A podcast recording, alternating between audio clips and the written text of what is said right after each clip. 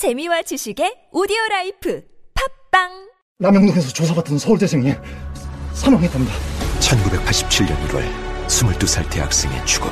조사관이 책상을 탁 치니 억하고 예? 이게요 정황상 고문치사가 확실해요 올겨울 모두가 뜨거웠던 1987년의 이야기가 시작된다. 김윤석, 하정우, 유해진, 김태리, 박희순, 이희준. 영화 1987. 12월 27일 대개봉. 15세 이상 관람가.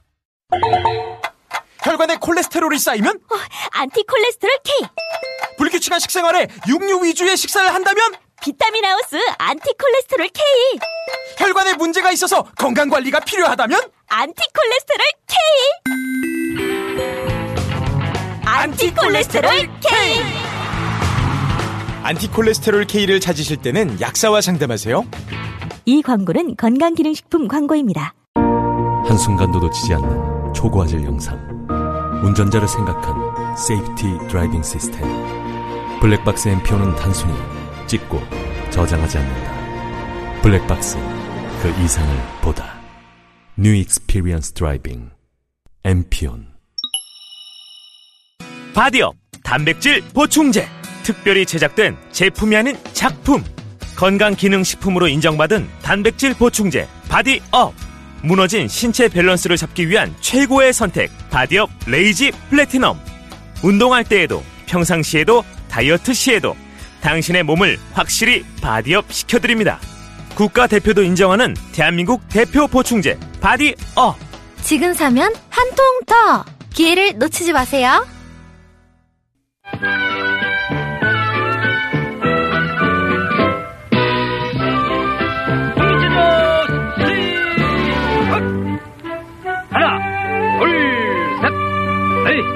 다섯, 여섯, 일곱, 여덟, 둘, 둘, 셋, 넷, 다섯, 다섯, 다섯.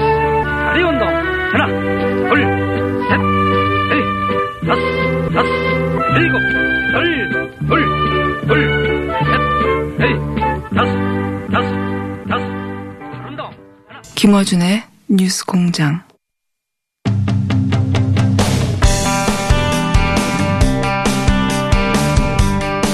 이건희 회장의 차명 계좌 계속 밝혀지고 있죠. 그런데 이 계좌에 대해서 과세, 과징금 징수가 제대로 되지 않고 있습니다. 왜 그런 걸까요? 이 문제를 작년 처음으로 제기했고 지금까지도 계속 문제 제기하고 계신 더불어민주당 박용진 의원 스튜디오에 나와 계십니다. 안녕하십니까? 안녕하세요. 박용진입니다. 새해 네. 복 많이 받으십시오. 새해 복 많이 받으시고 이 뉴스는 간간히 계속 나오는데 네. 복잡해요. 복잡하죠. 이게 이제 지난번에 첫 몇백 개 나왔다고 했는데 그런데 특검 때 나온 거 이 이후 추가로 나왔다. 예. 그때 기억이 나고 네. 또 얼마 있다가 계좌가 또 200개 더 나왔대. 네. 이런 얘기 나오고. 그런데 뭐 그 세금을 내라고 하는데 뭐 10년 어 부가대책 기간인가요? 예. 그러니까 소위 공소시효라고 보통 어 범죄에 대해서는 이렇게 얘기하는데 세금에 대해서는 세금을 부과할 수 있는 기간 그 기간이 곧 끝난다는데 뭐 네. 얘기 나오고. 예. 근데 금융당국에서 어 과징금이나 그 세금을 내긴 내라고 부과했대는데 깡통 과세. 네. 근데 그게 이미 돈 다 찾아간 다음에 깡통에만 부과한다는데 뭐 이런 네. 이야기. 그 다음에 어, 혁신이가 과징금 내라고 했대는데. 네. 근데 또 그 다음날 안 낸다는데 뭐 이런 이야기들. 네. 복잡해요. 이게 도대체 어떻게 된 건지 사건이 좀 일목요연하게 정리를 좀 해 주십시오. 어, 어떻게 보면 지금 우리 금융당국과 과세당국이요. 네. 쉽게 풀어갈 수 있는 일을 상당히 어렵게. 네. 1 더하기 1은 2 다. 이렇게 그냥 풀면 되는데 그거를 증명하기 위해서 온갖 저 지- 그 저기 수학적 논리를 칠판 가득히 써놔서요. 네. 학생들에게 에, 수업에 대한 흥미를 완전히 잃게 만들기 위한 시도를 지금 하고 있는 걸로 보여요. 원래 이제 그 뭡니까 어 비리 사건들. 네. 그 사건을 국민들이 관심을 잃게 만드는 굉장히 고단위 수법 중에 하나가 고도 수법 중에 하나가 이렇게 복잡하게 만든 다음에 관심을 잃게 만드는 예. 그 기법이 있어요. 이게 아주 단순하게 보면 2008년 삼성 특검을 통해서 확인된 1199개 계좌에 대해서 예. 박용진이 손들고 얘기한 거 아닙니까? 네. 지난 9년 동안 이거에 대해서 금융실명법 위반에 따른 고율의 차등가세, 예. 이자 및 배당 소득에 대해서 세금 거의 100%를 걷어가죠. 예. 그거 했냐? 안 했는데요? 그 대상도 아닙니다. 그거 자꾸 왜 이러세요? 거기서부터 시작됐죠. 이러다가 예. 두 주 만에 아이고 저기 박용진 의원님 말씀이 맞네요. 하이 네. 멋쩍네. 이렇게 해서 정리가 된 걸로 끝난 끝났었어요. 끝났을 줄, 끝난 줄 알았어요. 저도. 끝난 줄 알았죠. 그런데 이제 어떻게 하고 있느냐면 과세 당국은 어 계좌가 개설된 날짜로부터 10년 동안을 어 계산을 해서 세금을 걷어가야 되는데 예. 지금 현재 시점으로부터 과거 10년 사이에 걸려들린 게 있으면 걷겠다는 겁니다. 그- 지금 아. 시점이 2018년 1월 2일이기 때문에 네. 예를 들면 작년 12월에 시작을 했습니다만 네. 2018년 1월 달에 계좌가 열려 있으면 그 계좌에서 발생되는 이자 및 배당 소득에만 걷는다는 건데요. 네. 다들 아시는 것처럼 2010 2008년 4월 17일 이날이 되게 중요하다고 그랬습니다. 일단 1 박용진 생일이고 그리고 이날을 기준으로 모든 세금 계산이 왔다 갔다 하기 때문에 그래요. 네. 그 4월 17일 날 조준웅 특검이 발표한 날로부터 10년 사이에 걷겠다는 건데 그러니까 잠깐만요. 정리를 네. 하면 지금 과세당국 금융위는 과세당국과 금융당국은 예, 예. 세금을 지금으로부터 10년 안에 열려 있는 계좌에 네, 대해서만 네, 과세를 네, 네. 하겠다. 그렇습니다. 그런데 이제 의원님 말씀으로는 그게 아니라 계좌가 개설된 날로부터 10년간을 거둬야 된다. 이건가요? 그렇습니다. 그거는 네. 제 주장이 아니고요. 네. 어, 금융실명법 부칙제 7조 예. 그리고 그 7조 규정에 따른 규, 규칙 3조에 네. 따르면 어, 금융거래 계좌의 개설일로부터 실명 전환일까지로 규정이 되어 있습니다. 그건 너무 당연한 것 같아요. 당연하죠, 실명, 당연하죠. 실명하기 전에 네. 그 법을 어겼으니까. 그 여기에 대해서 이제 음. 국세청은 에이, 국세 기본법이 있습니다. 네. 국세 기본법 23조에 따라서 그렇게 거- 저희는 그 지금으로부터 10년 전 이 사이에 걷습니다. 그러는데 음. 금융실명법이 뭐라고 되어 있냐면 이 법과 다른 법이 일치하지 않으면 이 법을 따른다고 되어 있어요. 아하. 명확하게 정리를 해놨습니다. 이미 다 정리되어 있네요. 예, 예. 그렇기 네. 때문에 국세청이 이걸 따르면 돼요. 근데 어, 어, 그게 그런 게 있었어요? 이래가면서 지금 계속 느려터진 태도를 보여주고 있는 것으로 제가 판단을 하고 있어요. 그러니까 간단하게 요약하면은 2008년이 특검이 있었고 네. 그때 계좌 몇개몇 개가 참여이라고 발표를 했죠. 네, 399개요. 예. 근데 지금 금융당국은 그날로부터 그 이후 10년간 열려 있던 계좌에 대해서만 과세를 하겠다. 근데 그때 돈을 찾아갔잖아요. 찾아갔죠. 2008, 2008년 어, 4월 17일 이후에 네. 삼성은 그 돈을 어, 해지하고 전환해서 다 가져가 버렸어요. 인출해서. 그러니까 남아 있는 게 얼마 안 되지 않습니까? 없죠, 없죠. 예. 그러니까 거기 과세해봐야 이미 빈 깡통 계좌라고 깡통 계좌에 겨사하는 것밖에 더 되냐. 해봐야 한 뭐 길어봐야 7, 8개월, 길면 네. 1년 정도의 기간에 대해서만 걷게 되는 거죠. 왜냐하면 그 사이에 돈을 찾아 그렇습니다. 예. 천천히 찾아갔으니 1년에 걸쳐 찾아갔으니까 예, 예. 그때까지 남아있던 돈만 과세하게 되는데 네. 지금 금융실명법에 의하면 그게 아니라 개설을 했을 때부터 그렇죠. 10년이니까 그때는 돈이 몇 천원씩 들어있었잖아요. 그렇죠. 예. 거기다 과세를 해야 되는데 거기다 해야죠. 너무 당연한 거 아닙니까? 왜 그러죠? 당연한 걸. 그러니까 우리 공장장님도 이거를 매일 파는 것도 아닌데, 그죠? 금방 이해가 딱 듣고 가는데. 이해를 하시는데, 네. 과세당국과 금융당국은 딴소리를 합니다. 특히나 금융당국은 네. 명확하게 나와 있어요. 93년 YS가 그 긴급명령으로 발표한 금융실명제에 예. 따라서 93년 8월 12일 이전에 개설된 계좌에 예. 대해서는 과징금 대상이거든요. 예. 근데 이건희 회장의 1199개 계좌 중에 20개가 예. 20개가 93년 8월 이전에 개설한 것으로 나와 있어요. 예. 그러면 그것에 대해서 과징금 부과해야 되잖아요. 과징금이라는 거는 이게 원금의 50%를 걷어가는 겁니다. 세금도 아니고 세금도 아니고 이거는 그럼 국세청이 행정 처분입니다. 국세청이 낄 일도 없고 소위 그렇습니다. 말해서 벌금이기 때문에 그렇죠. 그냥 금융당국 이거 벌금 내 그러면 되는 거 아닙니까? 예, 게다가 그 각 부처별로 이제 이른바 적폐청산위원회 비슷한 게 만들어졌잖아요. 네. 그래서 그 금융 당국에도 금융행정혁신위원회라는 것이 만들어져서 어 지지난주에 그 발표를 했어요. 예. 그래서 거기에 뭐라고 딱 나와 있냐면 삼성 이건희 회장과 관련해서는 과징금 부과가 타당하다고 되어 있습니다. 그럼 너무 제가 그냥 듣기로도 너무 타당한데요. 타당하죠. 예. 근데 그거를 거의 빛의 속도로 예. 그 다음 날 금융당국 위원장이 나와서 아, 그 그런 거 안 돼, 하면 안 된다고 바로 그냥 단칼에 끝나버렸습니다. 그래요? 예. 그래 황당하죠. 그이 양반은 도대체 뭔가 예를 들면 그 한일 위안부 그 이면 합의에 대한 TF가 만들어져서 발표를 했잖아요. 예. 이거 문제가 있다라고 발표를 했는데 예. 강경화가 빛의 속도로 나와서 자, 강경화 장관이 이런 거 받아들일 수 없어요 하고 딱 그냥 어. 그 묵살해 버리는 거랑 한일 똑같은 위안부 꼴입니다. 협정은 문제 없는 겁니다. 그대로 일본이 원하는 대로 그대로 가야 돼요. 이렇게 말하는 거 똑같은. 그럼 똑같죠. 이거 황당했어요, 진짜. 이 도대체 무슨 일이지? 그래서 내가 지금 정권이 아직 안 바뀌었나 이런 생각을 잠깐 할 정도로. 그 금융 당국에 대해서 과거 과거 정권이 임명한 사람들이 여전히 줄을 이루고 있다 이런 얘기는 쭉 있어 왔는데 네.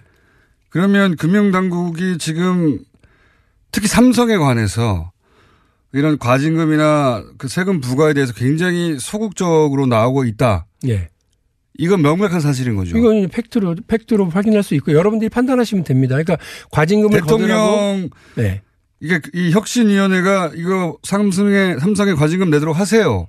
세금 내도록 하세요 하는데 금융당국 여기서 금융당국이라는 건 금융위를 말하는 거죠. 금융위원회입니다. 금융위. 최정구 최정구 금융위원장이 바로 빛의 속도로 그걸 거부했는데 더 정말 웃긴 건 뭐냐면 삼성이 더 무서운가 본데요. 한 정부보다. 아, 뭐그참 답답한 노릇이죠. 그런 얘기가 나오고 있으니까 답, 답답한데 금융행정혁신위원회가요 네. 만들어진 거는 금융당국 스스로가 만든 거예요. 네. 대통령 어떤 방침에 따라서 만들어서 우리 금융당국이 그동안 잘못한 게 있나요? 그럼요 찾아서 저희들은 따끔하게 얘기해 주세요. 저희가 그럼 그다 받아들일게 하고 만든 거 만든 거고 그걸 만드는 과정에 그럼 하나도 개입을 안 했느냐? 엄청나게 개입을 했어요. 네. 그 자기들이 그 서포트를 하겠다고 관료들을 다 파견해서 그분들이 다 일을 만들어 올 것 같이 했고요. 네. 그리고 그 자기들 마음에 안 들면 특히 이건희 차명 계좌에 대해서는 과징금 반드시 해라라고 나온 거를 찍찍 긋고 아 이거 다만 뭐 어쩌고저쩌고 밑에 자기들 부대 의견 엄청 달아달라고 떼를 쓰고 떼를 써서 그렇게까지 달아갖고 나온 권고 아닌데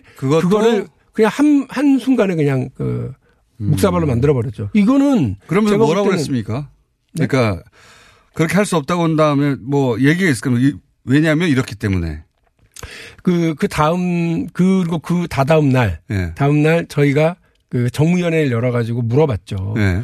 왜 그렇게 얘기하냐 했더니 뭐, 그 선의의 피해자가 생길 수 있다. 누구요? 엄마가 아들을 위해서 계좌를 만들어준 경우. 그리고 동창회 향후에, 예? 이런, 이런 경우도 그래서 여보세요. 누가 지금 동창회 향후에 얘기합니까? 삼성 그게. 그게 법에 위반되는 것도 아니고, 네. 어? 과징금을 삼성에만 거둘 수는 없지 않냐. 이 93년 이전에 차명 계좌에 다 걷어야 된다. 근데 일단 너무- 삼성 걷어놓고 그럼 생각해 보죠. 제 말도 그거예요. 네. 삼성 걷어놓고 이야기하고 그리고 선의의 피해자라고 우리가 언제 그랬느냐. 이미 검찰 그다음에 국세청 금감원의 수- 수사와 조사에 따라서 확인된 것만 하자고. 네. 국가기관에서 확인된 것만 하자고 우리가 그러지 않았냐. 무슨 동창회 걱정하냐. 동창회가 그거 가지고 마약 사고 그거 가지고 세금 포탈하려고 만든 거 아니잖냐. 그 전국의 모든 동창회와 향후회를 뭘로 만드는 거냐. 지금 그게 우리 주장인데 뜻밖으로 이분이요. 네. 최정구 금융위원장이 막 그렇게 버티고 어 하니까 그 정치 혁신의 대상이라고 우리가 얘기하고 있는 자유한국당 네. 의원들이 그 상임위원회 국회 상임위원회에서 이분을 칭찬하는 기이한 현상이 벌어지죠. 아 소신 있는 분이다. 저런 분이 이렇게 우리 끌고 가셔야 된다. 우리 금융당국을 믿음직스럽다. 이러는 거예요. 오히려 여당 의원들은 어 질타하고 문제 있다라고 비판을 하는데 아주 그냥 황당한 상황이었습니다. 그렇군요. 지금 금융당국, 금융위원장 혹은 뭐 금융당국에서는 지금 최소한 삼성의 어, 차명계좌, 예, 비- 이 차명계좌에 대해서는 대단히 소극적이고 더군다나 금융당국이 만든 혁신위원회에서 과징금을 내라고 했는데도 스스로 뒤집고 있는 상황이다. 네. 삼성 그 차액이 얼마나 정도 됩니까? 그러니까 지금 과징금이나 소득세를 이렇게 정상적으로 부과했을 때와 네. 금융당국이 지금 마음대로 유권 해석해가지고 이후 10년이라고 했을 때그 네. 차익이 얼마나 되는 겁니까? 과세 당국의 그런 해석에 따르면 못해도 10배 이상 차이가 나겠죠. 세금은. 그러면 조가 될 게 한 뭐 천억으로 끝나거나. 천억으로 끝난다든가. 천억이 될 게 100억으로 끝나거나 아, 이렇게 될 그 정도 거고요. 차이가 난다. 과징금의 경우는 이거는 그, 그 20개 계좌라고 제가 아까 말씀드렸는데 그 20개 계좌에 어, 들어있는 돈이 얼마냐에 따라 달라지죠. 그게 조가 있으면은 5천억이 되는 거 아닙니까? 그렇습니다. 5천억이 되느냐 빵원이 되느냐 이런 거 아닙니까? 예, 예, 그렇죠. 그러니까 이제 답답한 노릇인데요. 예. 이 일단 금융당국과 과세당국의 이런 느려터진 태도, 이른바 침대 축구죠. 시간아 가라. 왜 그럴까요? 아까 제가 말씀드렸던 4월 17일 예. 다가오고 있죠. 아하. 아, 이제 그, 스- 그넉 달하고 15일밖에 안 남지 않았습니다. 4월 17일만 지나면 소위 부가제척기관, 소위 이제 어, 형사 사건이나 이럴 경우에는 공소시효가 공소시효죠. 마- 만료 되기 때문에 예, 예. 더 이상 따질래 따질 수가 없으니까 그 제가 속이 터집니다. 사실은 그 국감 때 그렇게 해서 한 건 터트리고요. 아, 이제 박용진은 뭐 국감 스타야, 뭐 주목받고, 아, 뭐 재벌의 저격수야, 칭찬받고. 그걸로 끝나고 손 털고 그냥 빚만 내고 광 내고 끝낼 수도 있어요. 그러나 국회의원 한 명 자기 이름 날리자고 이런 거 하는, 하는 거 아니잖아요. 그것도 꼭 나, 하긴 해야죠. 아유, 그뭐 그렇습니다. 경제정의 공정과세 이거 국민들 교과서에서 초등학교 때부터 배우는 거예요. 음. 근데 왜 이거 이건희만 피해가요? 왜 이거 삼성과 재벌가들은 이런 것들에 대해서 피해가죠? 그 이런 걸 제대로 잡았으면 그동안 금융당국과 과세당국이 일 제대로 못해서 그렇게 됐으면 9년 동안 잘못했었으면 그 바로 잡아야 될 거 아니에요. 그런 거 하자고 적폐청산을 하는 거지. 우리가 뭐 사람 사람 가지고 사람 구속시키자고 하는 거 아니거든요. 그러면 그거에 대해서 누가 뭐 금융당국에 누구 구속시키려고 그러는 게 아니잖아요. 열심히 하면 되잖아요. 그리고 그 세금 걷어서 적- 정확하게 걷어서 하면 될 텐데 이거 무슨 저기 중동판 추- 침대 축구 보는 것도 아니고요. 이게 어떻게 이렇게 일을 하는지 좀 답답해 죽겠습니다. 그 김영철 변호사가 삼성을 말한다. 네, 예. 공주원의 베스트셀러였죠. 그래서 네. 많은 사람들이 읽었는데 저도 봤습니다. 네. 김영철 변호사 인터뷰도 했었고. 그 책에 보면 이제 뭐 검찰 떡값 얘기도 나오지만 네. 검찰 떡값은 그야말로 용돈에 불과한 것이고 저가 매수가 가능하다고 그러더라고요. 떡, 떡값에 불과한 것이고 네. 실제 그 뭐 경제 관료들 고위 관료들에 대해서 삼성이 전방위 관리하는 것이 놀랍다. 뭐 이런 식의 내용들이 있지 않습니까? 그렇죠. 왜냐하면 자기들이 그, 저, 총수 일가가 그 5%도 안 되는 그 지분을 가지고 삼성전자를 지배하고 전체 그룹을 지배하는데 꼭 필요한 게 세금과 관련된 문제 그리고 네. 금융적인 어떤 질서의 문제, 규칙의 문제가 가장 크니까 아, 그랬을 것이다라고 판단을 합니다. 지금 그거하고 연결해 생각해 보자면 지금 현재 이 특히 삼성 지금 뭐 재벌 30개 재벌 뭐 그런 데 대해서 규제를 어떻게 하냐 이런 문제가 아니잖아요. 그냥 법에 저촉이 돼서 특검이 잡아낸 거. 네. 예. 어, 공적 기관이 이게 문제라고 해서 공적으로 문제 삼은 거. 네. 거기에 대해서 과징금이나 소득세를 부과하는 문제조차 명백한 거조차 이거조차도. 예. 이거조차도 이 금융당국의 이 책임 있는 자리에 있는 분들이 안 하려고 하는 거잖아요, 지금. 저는 그렇게 보고 있습니다. 안 하려고 하니까 이게 안 되고 있는 거지. 맞습니다. 해야 할 사람들이 안 하고 있는 거죠. 명백합니다. 음. 예, 그래서 이, 이런 문제에 대해서 음, 제가 전에도 아마 말씀드린 것 같은데, 아하, 대통령만 바뀌었구나. 어, 관료들은 그대로구나. 곳곳에서 대통령 힘 빠지길 기다리겠구나. 곳곳에서 이 정부 새로 시작한 지 이제 어, 7, 8개월 넘었는데, 아, 이제 1년 지나고 2년 지나면 힘 빠지겠지. 개혁의 어떤 추- 동력도 사라지겠지. 그때를 기다리고 있었던 거 아니냐 이런 생각이 들고요.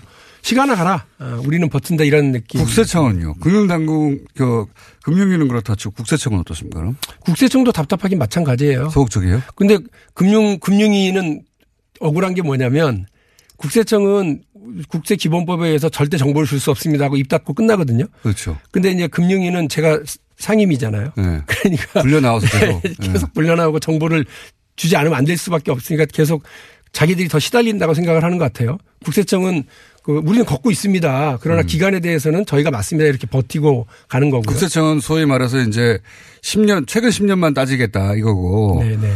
어, 어쨌든 그리고 그 외의 이야기는 우리는 할 수 없다라고 네, 안 빠- 알려주죠. 빠져나가고 있는데 그 국세청도 잘하고 있는 건 아니네요. 국세청도 답답하긴 마찬가지입니다.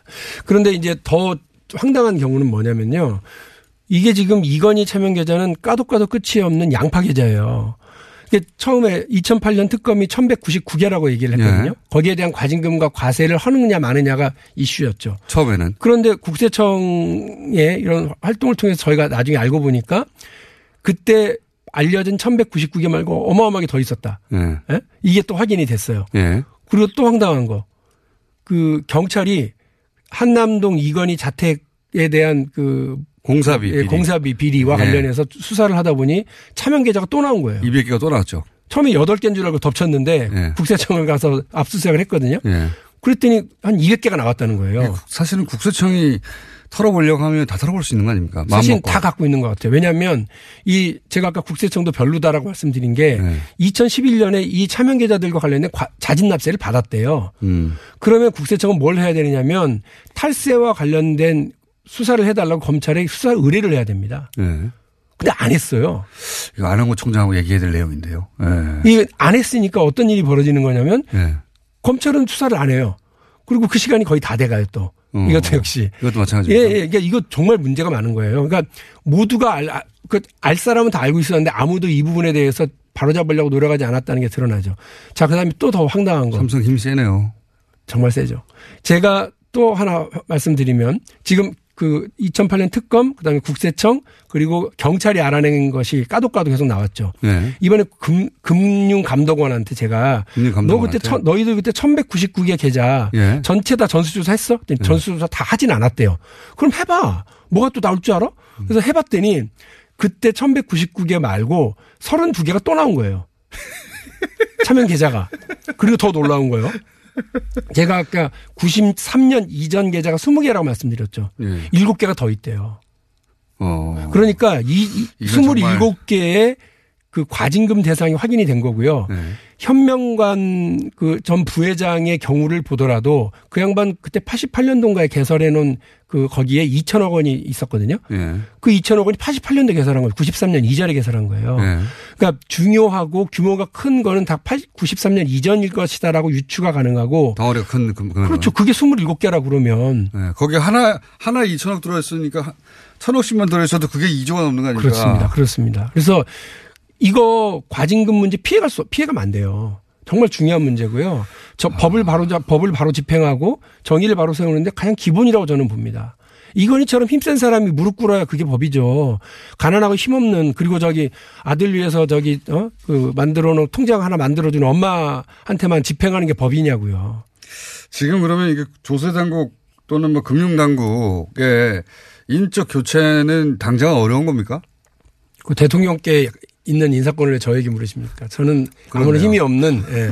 정무위에 가면 밖에서는 여당 의원인 줄 알지만 정무위원회 가면 야당이 칭찬하는 예. 그래서 저희는 저희가 저희가 야당입니다. 정무위에서는 저희가 야당이에요. 음.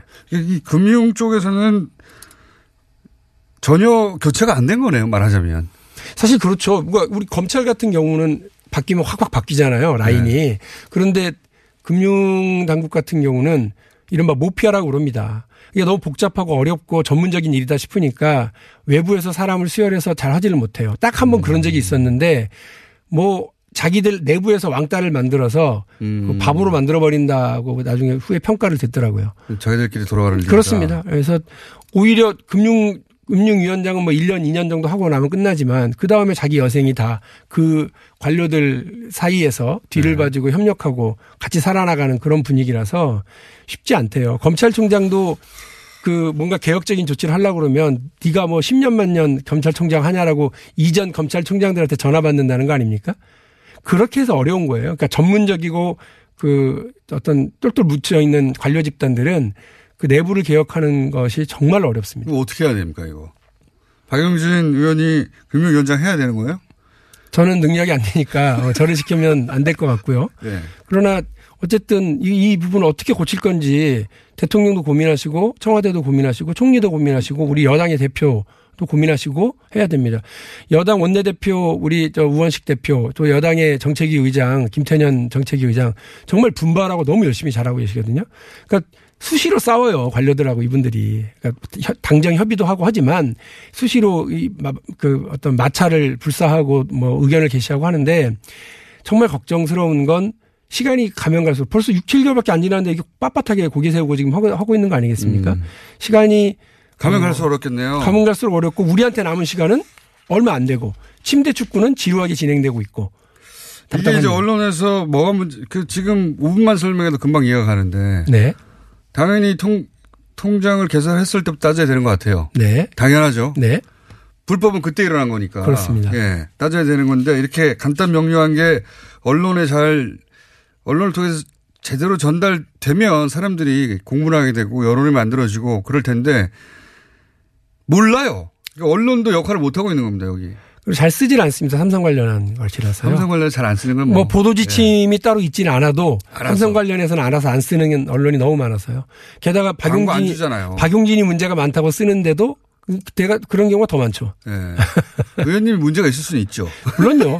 그러나 의원님 문제가 있는 건 별개고 저에 대해서 비판을 쓰려고 그러면 저에게 전화라도 한번 해서 예. 뭐가 문제냐고 물어는 봐야죠. 아니, 그런 건 안 하고 바로 쓰죠. 아니, 그러니까 의원님이 개인적으로 또는 다른 문제가 있는지는 저는 관심이 없고 의원님이 찾아내는 이 문제는 문제가 확실한데 그렇죠. 이게 전달이 안 된다는 게 문제네요. 예. 정확하게. 아니 그래 그래서 제가 사실은 오늘 그 뭐 보통 이렇게 나와주세요라고 청하잖아요. 예. 저좀 나가게 해주세요라고 작가님한테 전화를 드렸어요. 아, 미리 전화하셨구나. 예, 보통 부탁을 거절하는데. 그러니까 이게 청탁 비슷한 거라서 안에 안 받아줄 줄 알았고요. 그 예. 정말로 이 거대한 관료의 벽, 그다음에 언론의 침묵의 벽 여기에 그냥 짱돌 하나 던진다라는 심정으로 나왔어요. 저희가 예. 요 문제는요, 어, 매주는 안 되고, 어, 계속, 계속 모시겠습니다, 그러면. 예, 아니 그렇게 해- 부탁드리고요. 예. 그리고 이제 또 하나 조금씩 조금씩 새로운 거 들고 놔주세요. 네, 그렇게 할게요. 그리고 시간이 좀 있으면 하나 더 말씀을 드리고 네. 싶은데. 시간이 거의 다 됐으니까 빨리 해주십시오. 그 2008년에 삼성 특검 자체가 아예 부실하게 끝났다는 건 다시 한번 확인을 하고 있습니다. 첫 번째로는 부실 수사죠. 계속 드러나고 있는 차명 계좌, 까도 까도 끝이 없는 양파 충분히 계좌. 알수 있었는데 그냥 대충 하다 덮은 것 대충 한 같아요. 거 부실 수사죠. 그다음에 봐주기 수사입니다. 네. 이 87년에 사망한 이, 이, 이 병철 회장의 세- 그 재산이 왜 93년 이후에 네. 이것이 왜 승계됐고 이것이 왜 그 상속으로 됐는지 확인도 안 하고 그냥 그렇게 해줬으니까 봐주기고요. 마지막으로 면제부입니다. 배임 횡령, 비자금 이렇게 고발이 됐는데 배임 횡령 비자금이 아니라 아버지로부터 물려받은 거다라고 해서 깔끔하게 돈을 털어줬죠. 챙겨줬지. 그렇죠. 죄는 털어주고 돈은 챙겨준. 그때 이 삼성 특검은 결국 삼성이 오랫동안 고민해 와둔 비자금을 특검을 한 게 아니라 그래서 그래서 어징 양성화 예 징계를 한 게 아니라 그거를 밖으로 꺼내서 마음대로 쓸 수 있게 만들어주는 거예요. 재산- 양성화 시켜줬다. 재상 증식에 딱 보탬을 줬죠. 그래서 저 저희와 저와 우리 민주당의 그 TF는요. 이건희 차명계좌 TF는 이거 분명히 잘못된 수사다. 그래서 다스 특검에 대해서 저희가 두 가지로 봐- 가잖아요. 하나는 그 다스에 대해서 전면적인 재수사를 가고 또 하나는 정호영 특검에 대한 수사를 하잖아요. 이것도 마찬가지 그렇게 해야 된다. 2008년 이건희 차명계좌 전체에 대해서 지금 나오고 있는 차명계좌까지 다 수사를 하고 검찰이 그리고 또 하나는 2008년 조준웅 특검에 대한 수사를 해야 된다. 무슨 일이 있었길래 그렇게 수사를 엉터리로 했는지. 거기까지는 알겠는데요. 예, 어, 당연하신 말씀인데 거기까지 가기는 굉장히 먼 일인 것 같고 일단 과세부터 하죠. 네. 과세하고 과징금부터. 그거조차 안 될 가능성이 높, 높아 보이네요. 왜냐면은 불과 4개월 남았네요. 불과 4개월 남았습니다. 네. 4개월 금방 가거든요. 저희가 4개월 4월 17일로 이 만료되기 전에 계속 네. 괴롭히기로 하겠습니다. 예, 그렇게 좀 해주시고 국민 여러분들께서도 관심 많이 가져주십시오. 자, 여기까지 청탁에 의해서 출연 청탁에 의해서 출연하시게 된 박용진 의원이었습니다. 감사합니다. 네, 고맙습니다. 안녕하세요. 다종컴퍼니 곰불침대 개발자입니다. 여러분의 성원으로 2017 하이서울 우수 상품에 곰불침대가 선정되었음을 감사드립니다. 곰불침대는 따뜻한 공기를 불어넣는 신개념 침대이기 때문에 우리 몸에 전자파 없는 딱 맞는 온기를 제공합니다. 소중한 가족에게 잠자리 제공할 수 있는 최고의 쾌적함을 선물하세요. 기분 좋은 따뜻함. 군불 침대. 구매 문의는 0222453531 0222453531 태초에 하나님이 술 친구문 술 친구문 창조하셨습니다. 어쩐지 하나님이 술만 내리실 리가 없습니다. 자 오늘 달릴 건데 굼벵이 챙겼지? 맞다 굼벵이! 아, 야 내가 한 포 준다. 이거 귀한 거니까 꼭 갚아 술친구 먹으면 술자리에서 완전 날아다니잖아 음주 생활의 quality가 달라진다니까 이 연말 회식도 술친구만 있으면 걱정 없어 연말 회식 절대 강자 술친굼. 술친굼 공식 쇼핑몰 회원만을 위한 추가 증정 이벤트를 확인하세요.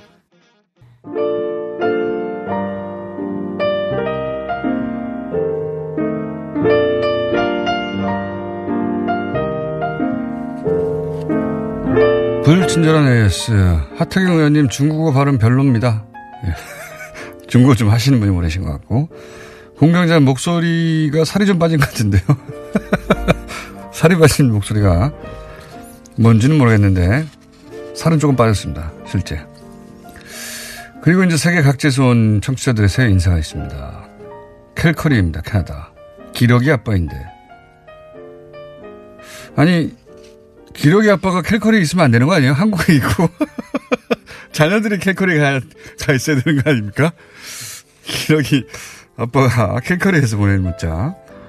LA에서 한인마트에 가서 쿠쿠 다스 먹으면서 다스는 싶어. 호주입니다. 네덜란드 교환 학생입니다. 어제 왕궁에 놀러 갔었는데 다스베이더 있더라고요. 예. 거기 다스베이더가 있습니까? 왕궁에? 사연을 모르겠네요. 어, 첫 출근 기념 옵션 열기 제보합니다. 어제 댓글 보다가 느낀 건데 정부 비판하는 댓글은 덥석을 모두 덥석으로 똑같이 틀리더라고요. 아마 처음에 지정이 내려올 때 맞춤법이 틀렸나 봅니다. 네. 그리고 청와대를 청화대로 다 썼더라고요. 애통합니다라고 댓글 부대 실력 이거밖에 안 되냐고 댓글 부대 있습니다. 예. 그리고 이명박 박근혜 정부 때 초등학생 통일 포스터 수상작 제보합니다. 하고 보내셨는데 여기에 인공기가 다, 다 걸려 있습니다. 초등학생들한테 통일 포스터 만들려고 그러면 다 이렇게 하죠. 당연히. 이명박 박근혜 정부 때도 초등학생 통일 포스터 수상작에는 모조리 다 인공기가 한가득 들어 있습니다. 예. 어, 여기까지 하겠습니다.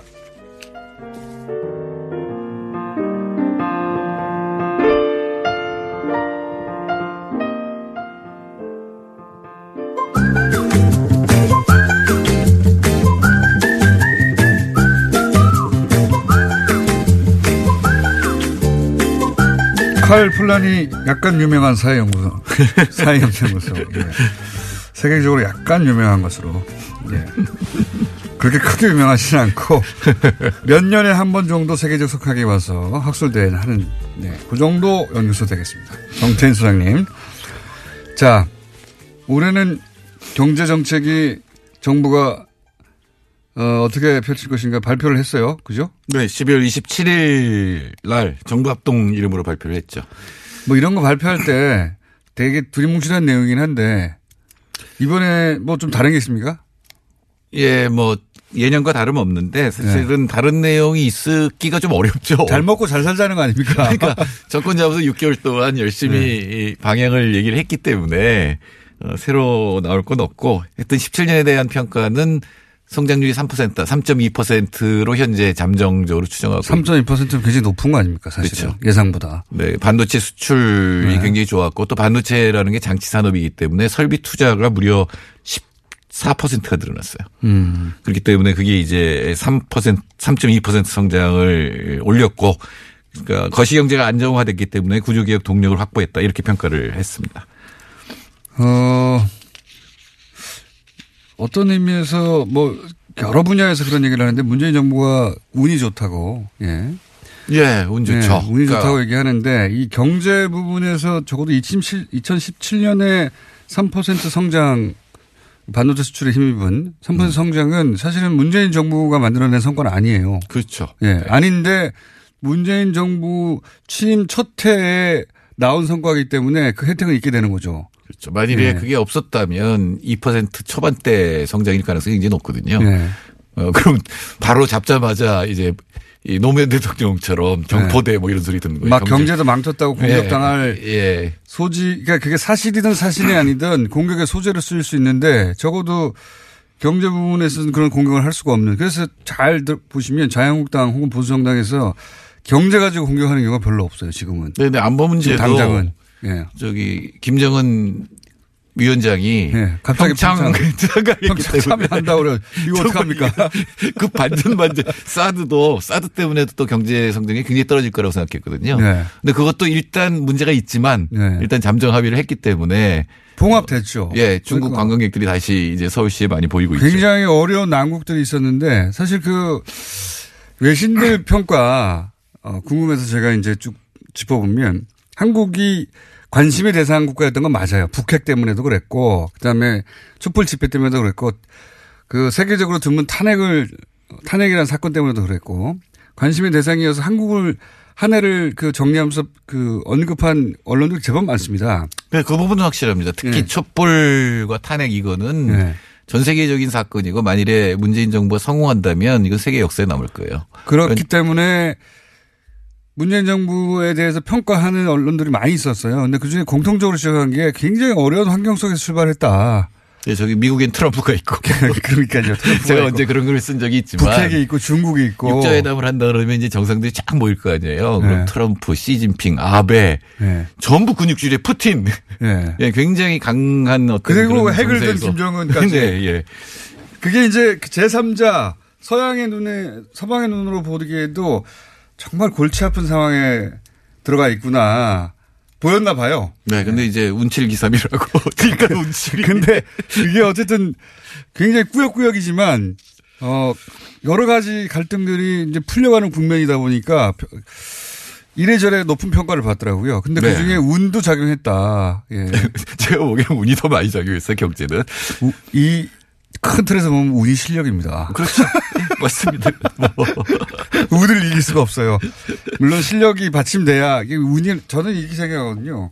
이제부터 실력을 발휘해야죠. 이제 6개월을 했고 이제부터는 이제 정말 이제 정책에 의해서 어, 성장률을 올리고 또 특히 불평등을 줄이는 이런 정책들을 해야죠. 운을 잡는 게 실력이다 저는 그렇게 생각하는데. 네.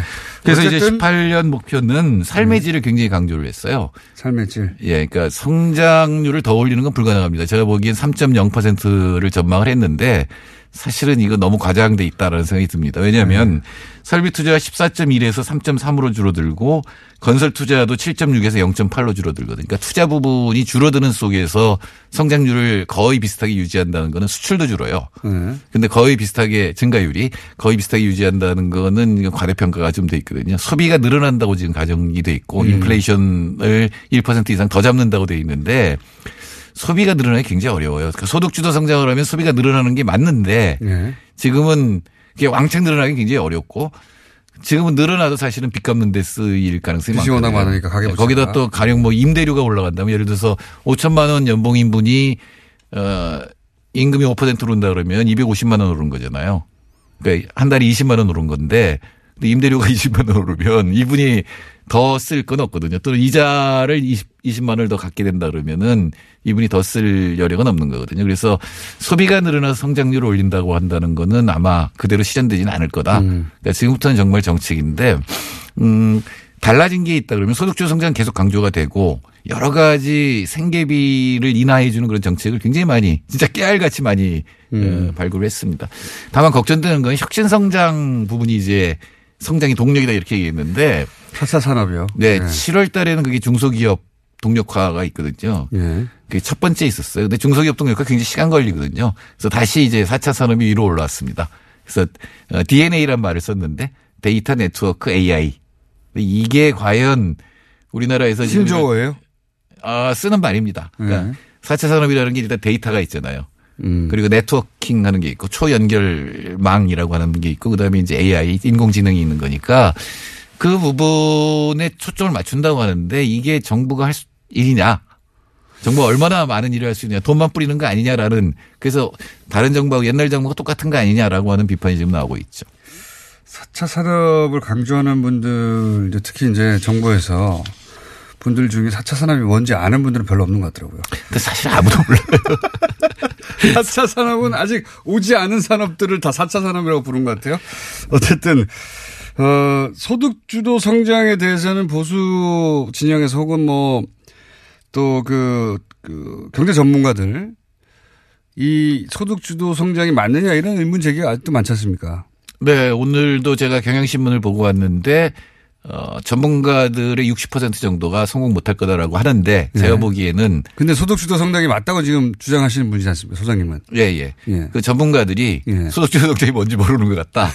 왜냐하면 지난 50년 동안 예. 내수가 늘어나서 성장을 한다는 건 상상을 하지 못했거든요. 예. 물론 다 다들 내수를 늘려야 된다는 얘기를 하는데 그 내수의 핵심은 건설이나 설비 투자라고 생각을 하지. 기업들한테 기업들이 투자 많이 해서 늘어난다 이런 발- 발상이었지 소비자들의 소득이 늘어나서 많이 써서 성장한다 이런 발상은 최근 것 아닙니까? 굉장히. 네, 그리고 정책적으로 그걸 늘리기가 굉장히 힘들어요. 더구나 우리나라 지금 가계 부채가 굉장히 많기 때문에 네. 소득주도 성장은 상당히 장기적인 정책이 돼야지 단기에 소득주도 성장 갖고 성장률을 올린다는 건 굉장히 어렵거든요. 이제 그런 점을 많이 지적을 하는 거죠. 그런데 이 소득주도 성장의 방향성을 바꾸면 안 된다는 게 이제 소장님의 생각이신 거죠? 네, 제일 중요한 건 불평등이 너무 심해졌어요. 이 부분에 관해서는 그러니까, 시, 그러니까 97년 외환위기 이후에 10년은 민주정부, 10년은 보수정부였는데 사실은 그 20년 전부 책임을 져야 되거든요. 지표를 보면 거의 차이가 없이 불평등 지수가 계속 높아졌거든요. 음. 그래서 우리나라 삶의 질이 29위 그러니까 우리 GDP에 비해서 굉장히 낮은 그런 거를 보이는데 네. 예를 들어 출산율 최하라든가 노인 빈곤율 세계 최고라든가 OECD 국가 중에서 노동시간 최장이라든가 이게 전부 삶의 질을 낮추는 거니까 그렇죠. 맞아요. 어, 이 정부가 성장률을 높이기보다는 삶의 질을 개선해서 조금 살만한 세상을 만들겠다라고 하는 게 이번에 굉장히 강조된 그런 부분입니다. GDP 대비 삶의 질의 순위는 굉장히 낮습니다. 예. GDP는 뭐 10위권인데 지금 삶의 질은 29위. 29위. 거의 30위권. 예. 네. 2012년에 22위였는데 다시 이제 29위로 계속 떨어지고 있는데 이건 계속 낮아질 것 같아요. 근데 이걸 가장 심각하게 결정하는 전 세계 다 불평등해졌는데 한국 굉장히 속도가 빠르거든요. 한국의 불평등이 세계 최고 수준이라고 하죠. 네, 예. 굉장히 빠른 속도로 이 나빠지고 있기 때문에 자살률도 최고로 높고 자살률 그 세계 최고죠. 근무 시간이 가장 높고 뭐 주거도 불안정하고 건강도 안 좋고 하여튼 뭐 나쁜 거 굉장히 많이 늘어났어요. 최근 10년 이상. 예, 예, 굉장히 많이 늘어났어요. 그래서 이 부분을 어떻게 개선하느냐. 근데 그건 기본적으로 불평등을 개선하는 건데 불평등을 줄이는 게 굉장히 어려워요. 어려운 일이죠. 예, 특히 경제학자들이 원래 있는 사람은 이- 더 힘세지거든요. 점점점. 주류 경제학자들이 흔히 시장에 맡기자 그러는데 시장에 맡겨서 이게 그 역전이 되지가 쉽지가 않거든요. 삼성 보세요. 예, 요 앞 시간에 다뤘는데 힘이 세면 어, 힘이 세면 힘이 센 만큼 그 자기 의무를 다한다기보다는 그 힘을 가지고 자기들이 유리한 방향으로 정치를 포획하고 예, 자기들만 사회를 포획하죠. 빠져나가는 거죠. 네. 예. 근데 그렇게 되면 귀족 사회랑 비슷하거든요. 계속 그 사람들이 모든 걸 다 장악하고 하기 때문에 그 사람들 능력만 써가지고는 경제라든가 사회가 좋아질 리가 없죠. 그 부분을 어떻게 타파하느냐가 사실은 개혁이라고 이제 이름을 붙일 만한 그런 내용이 되겠죠. 공무원 사회는 어떻, 어떻 습니까? 지금 바로 앞에 지금 그 박용진 의원하고 공무원 얘기하다 보니까 뭐 모든 분야 공무원이 다 그렇지는 않겠지만 금융 부분에 그 모피아 얘기 한참 했었는데 공무원들이 지금 말씀하신 소득주도 성장이라든가 이 패러다임의 변화를 이해하고 받아들이고 그 체화하고 있을까요? 어떻게 보십니까? 제가 청와대 청와대 계신 경험상 이번에 이제 정책 방향이 80페이지인데 네. 저 읽으면서 달라진 걸 별로 못 발견했어요. 내용이 네. 그러니까 몇 개의 표제는 바뀌었는데 그 밑에 나열된 정책들은 사실은 그다지 바뀐 게 없다. 네. 그러니까 복지 분야가 좀 이제 그러니까 생계비 줄이는 거하고 복지 분야는 분명히 달라졌는데 그리고 국토부가 좀 달라졌고 네. 나머지는 옛날 걸 그대로 포장만 바꿨다라는 느낌이 들거든요. 음. 쉽게 바뀌지가 않아요. 실제 그 공무원들이 어 아까 조금 전에 들으니까 박영진 의원이 여당 의원인지 야당 의원인지 모를 본인은 야당 의원이라고 하더라고요. 가면 예. 그런 느낌이 드는데 그건 무슨 얘기냐면 청와대나 이 핵심적인 어떤 정책을 청와대가 또 어, 기재부나 공정이나 이 위- 장들이 아주 강하게 밀고 나가야 되거든요. 음. 근데 지금은 상당히 정치적으로 부드러운 거를 하려고 하는 것 같다라는 음. 느낌이 듭니다. 그래요. 네. 그러면은 좀 무리수가 따르더라도 장을 일제히 교체하고 이걸 강한 드라이브를 걸어야 되는 겁니까? 아니요, 장 자체를 교체할 필요는 없고요. 장들에게 대통령이 힘을 주고 네. 더 강하게 해라 이런 것들이 그 중에 하나는 뭐 장은 예를 들어서 그 장이 대통령보다 대통령은 뭐 4년 반 있으면 없어지고 삼성은 영원한데 난 삼성 편 들어야지 이렇게 생각하면 어떡합니까? 어, 대통령이 푸시하면 합니다. 푸시하면? 예, 대통령이 뚜렷한 방향이 있다라고 하면 공무원들은 따라가게 돼 있어요. 근데 대통령이 애매해지면 그리고 공무원들 원래 자기 네. 따라가는 척 하면서 안 따라가면 예? 자기 생각대로 하게 돼 있죠. 대표적인 게 노무현 대통령 때 부동산 정책이었거든요. 음. 대통령이 의지를 보일 때는 막 하다가 대통령 중간에 성장 문제에 부딪히면서 무슨 짜장면값 뭐 이런 거 있어요. 분양 네. 원가 공개를 처리할 때 짜장면값 공개하는 거 봤냐 뭐 이런 식으로 얘기를 했거든요. 그다음부터 부동산 정책이 확 흐트러졌거든요. 그리고 다시 부동산 가격이 폭등을 하는 일이 음, 벌어지는데 일단 청와대는 흔들리지 말아야 되고 그리고 강하게 밀어붙여야 되고 그래도 그 드라이브를 따르지 않는 장들을 교체해야 되는 거죠. 예. 교체할 건 교체해야죠. 그러니까 금융 부분이 가장 지금 취약한 거 맞고요. 공정위에서 내놓은 건 뭐냐면 stewardship이라는 걸 갖다 내놨습니다. 어려운 거 stewardship. 그러니까 보통 주주자본주의잖아요. 네. 근데 이거를 그 주식을 가장 많이 갖고 있는 건 우리나라에서 국민연금이에요. 연기금이나 기관 투자자들이죠. 예, 대부분의 대기업, 우리나라 대기업이 5% 10%를 갖고 있어요. 네. 사실은 이 주주권을 발동을 하면 전부를 규율을 할 수 있거든요. 좀 더 공적인 그, 어, 연기금이 공적, 그러니까 사익이 아니, 사익이 아니라 공익을 위해서 회사에 좀 개입을 해라 이런 거죠. 예, 그러니까 네. 김상조 위원장의 금년까지는 알아서 해라였거든요. 네. 스스로 하길 바란다였는데, 그러니까 그 다음에 주주권을 발동하고 stewardship. 예, 그 아니면 그 다음에 이제 남은 게 뭐냐면 사법권이거든요. 아마 그런 방향으로 갈 것 같습니다. 여기까지 하겠습니다. 정태인 소장님이었습니다. 감사합니다. 네, 감사합니다. 안녕!